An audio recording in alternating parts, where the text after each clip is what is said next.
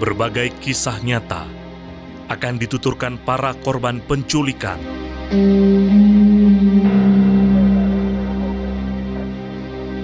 Kisah yang selama ini belum pernah diungkapkan.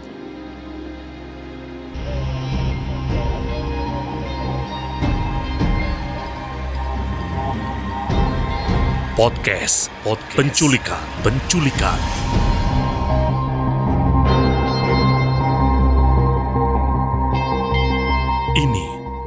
Bukan tindakan kriminal. Ini adalah kisah nyata.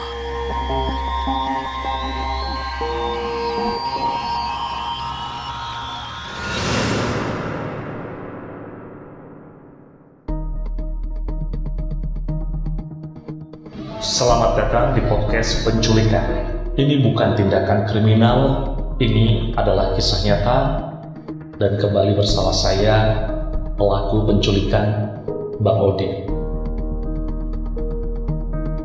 Masih melanjutkan cerita di episode sebelumnya bersama Mbak Ana.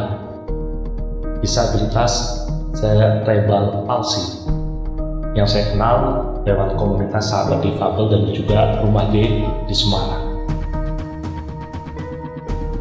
Semangat dari Mbak Ana ketika mengikuti kelas saya di public speaking ini membuat saya tertarik. Saya ingat di awal-awal dia selalu minder karena secara artikulasi ketika berbicara tidak terdengar dengan jelas seperti teman-teman lainnya. Namun saya selalu tanya, Mbak Ana mau belajar atau tidak? Dan dia jawab mau. Kalau mau, jangan pernah minder dengan apa yang Mbak Ana miliki. Bahkan saya pernah mengancam kalau Mbak Ana masih minder karena artikulasinya tidak jelas seperti teman-teman yang lain, tidak usah ikut kelas saya. Karena saya yakin Mbak Ana pasti bisa kalau punya semangat untuk belajar seperti teman-teman yang lainnya. Sampai sekarang, Mbak Ana masih tetap ikut kelas public speaking di rumah D bersama saya. Gimana Mbak Ana? Masih mengeluh karena masalah artikulasi suara? mulai berkurang juga. Mulai berkurang. Dan saya sudah bilang sama Mbak Ana kalau Mbak Ana serius mau belajar semangatnya tinggi bisa kok. Tapi prosesnya mungkin tidak secepat seperti teman-teman yang lainnya. Dan dari cara ngomong Mbak Ana pun sudah semakin lebih jelas lebih bisa terdengar lebih baik lagi dibandingkan di awal-awal dulu Mbak Ana kita melanjutkan obrolan di episode sebelumnya oke di buku antologi Kami Adalah Bintang. Ada bagian yang membuat saya terkejut. Di mana Mbak Ana menceritakan bahwa ingin mengakhiri hidup atau bunuh diri. Kenapa sampai terbersit pikiran seperti itu? karena waktu itu dimana sedang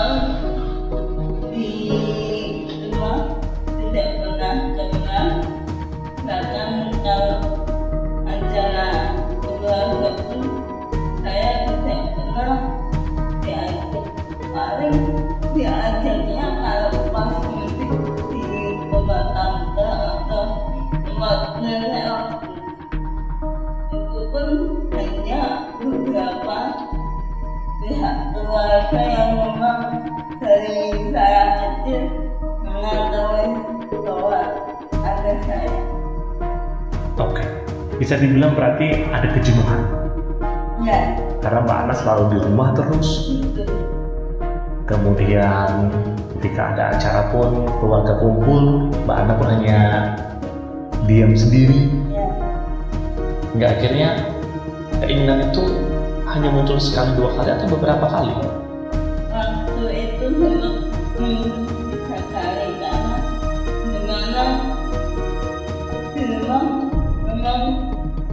semenjak nenek tiada di rumah sendirian mau apa-apa susah dan ketika menghubungi keluarga waktu itu juga susah.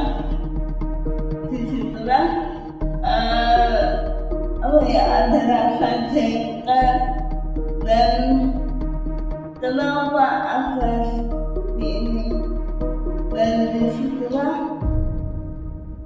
ada niat untuk udah aku nggak kuat nih.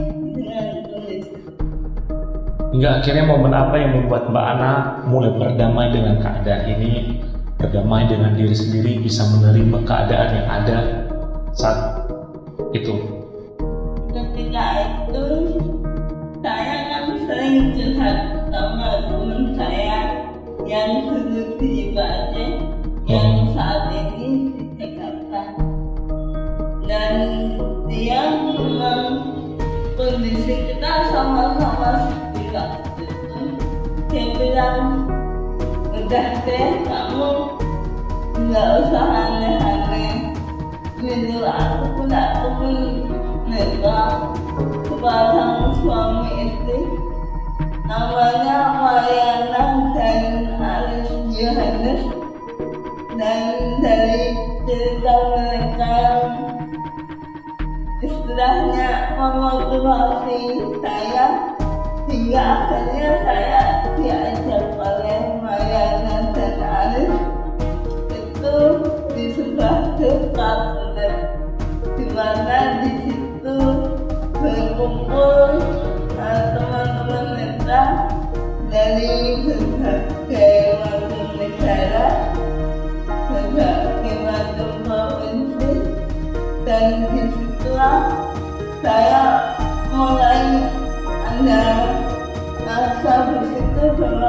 kondisi saya masih bisa melihat dan dengan kondisi yang mereka tidak bisa melihat tapi semangat mereka untuk berjuang luar biasa dan mereka bahkan sudah punya prestasi bantuan di bidang musik tapi mereka juga ada yang menulis ada yang IT di situlah uh, timbul keinginan saya untuk bangkit. Dan saya yakin uh, dari sinilah saya bisa mencoba hal-hal yang baru dan yang saya sukai. Setelah waktu itu saya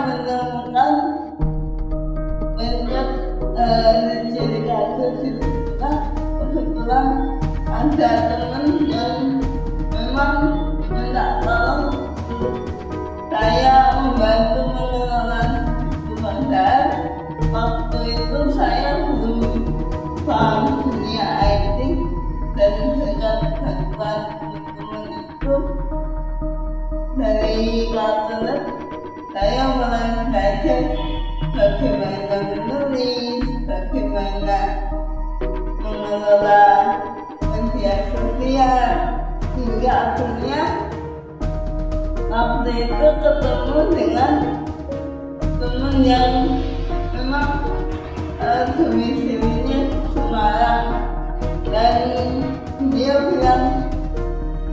kamu tuh masih muda kamu masih punya masa depan yang bagus cobalah untuk mengikuti komunitas yang lead dan janganlah mengikuti dari segi dunia maya.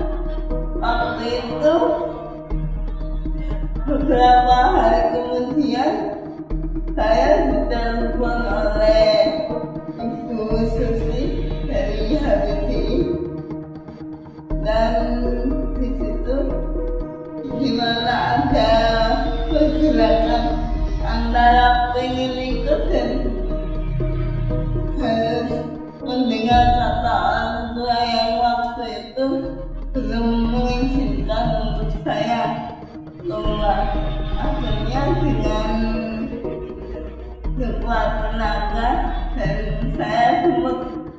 oke kalau memang besok.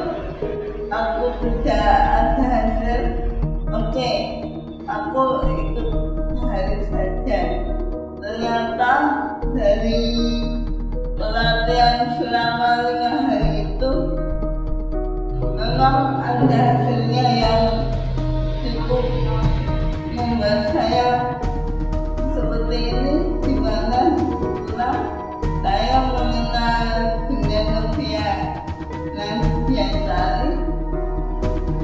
dan beberapa teman yang membuat saya benar-benar termotivasi Oke, sebelum kita membahas lebih jauh lagi tentang KSD dan Rumah D, saya mau tanya Mbak Ana ketemu sama teman-teman kartunet di tahun berapa waktu itu? tahunnya pas dengan mulai sembilan bulan 90-an ya, masih di tahun 90-an berarti baru di awal-awal ketika Mbak Ana sudah tidak melanjutkan lagi kejar paket C-nya ya dan ada kejenuhan ketika harus di rumah terus tanpa ada kegiatan. Oke, dan akhirnya ketika sering eh, berinteraksi dengan teman-teman netra di Kartunet, kemudian diarahkan untuk bergabung dengan pelatihan dan ternyata di situlah ketemu sama Bunda Noviana sekaligus selaku founder dan inisiator komunitas sahabat difabel dan rumah difabel. Di tahun berapa ketemu sama Bunda Novi waktu itu? Tahun 2016 2016 dan itu akhirnya Mbak Ana mulai tertarik untuk bergabung dengan komunitas sahabat difabel. Bisa ceritakan dari awal dulu hingga akhirnya sekarang Mbak Ana masih betah di rumah difabel? Masih betah atau sudah tidak? Betah? Saya betah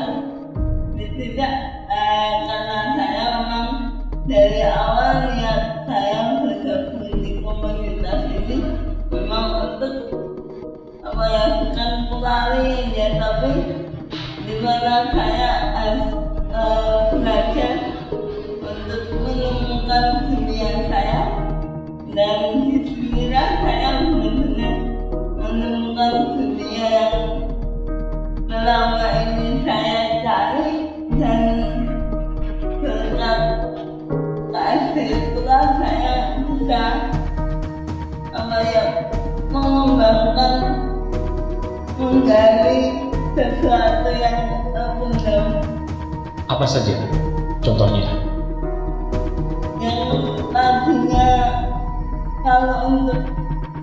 keterampilan memang saya bisa bisa karena kemampuan tangan saya bisa mampu untuk mengerjakan sesuatu dengan halus dan rapi keterampilan dan alhasil saya memilih-memilih fotografi dan public speaking karena saya pikir jadi saya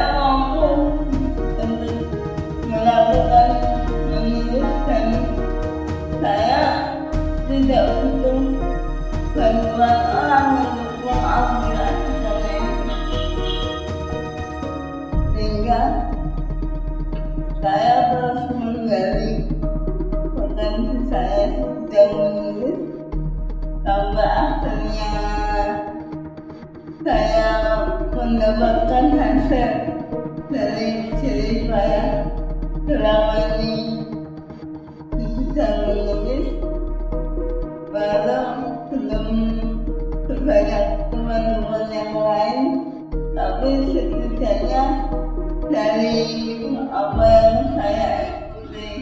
di rumah sebagai ini karya saya sudah kelihatan lah Betul sekali dan saya sudah membaca kumpulan antologi. Mbak Ana di kami adalah bintang. Padahal kalau misalnya saya lihat Mbak Ana kalau mengetik di tabletnya itu butuh waktu lama. Ya kan? Karena hanya menggunakan satu jari. Ya. Gak capek Mbak harus mengetik. Tulisan begitu panjang untuk sebuah tulisan bahkan Mbak juga sebagai admin salah satu admin sosial medianya Rumah Difabel dan kadang kalau saya melihat cerita share postingan di sosial media juga panjang-panjang ceritanya. Memang dari awal menulis saya senang menuliskan sesuatu yang panjang banget itu butuh beberapa jam atau butuh beberapa hari bahkan kadang sampai red post red post Hmm. Waktu untuk tergabung di antologi kami adalah bintang butuh berapa lama waktu itu menyelesaikan tulisan? waktu itu diberi waktu 10 hari Dan selesai.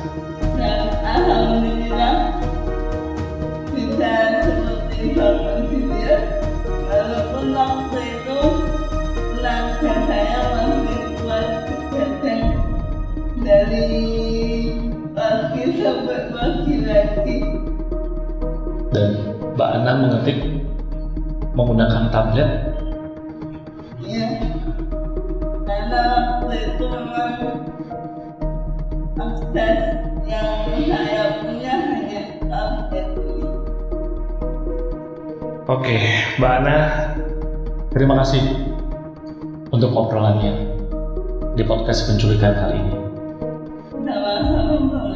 Terima kasih sudah mau menjadi korban penculikan dan tunggu suatu saat akan saya culik kembali. Oke, siap. Baiklah para saksi, demikian obrolan saya bersama korban penculikan Mbak Ana Octavia, seorang disabilitas cerebral palsy yang sangat menginspirasi. Hati-hati dan waspada.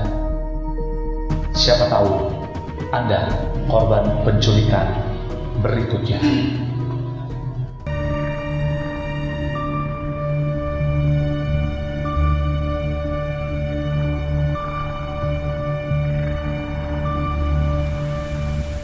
Terima kasih telah mendengarkan podcast penculikan.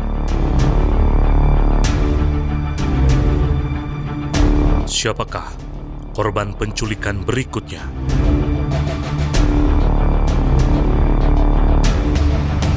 Hati-hati.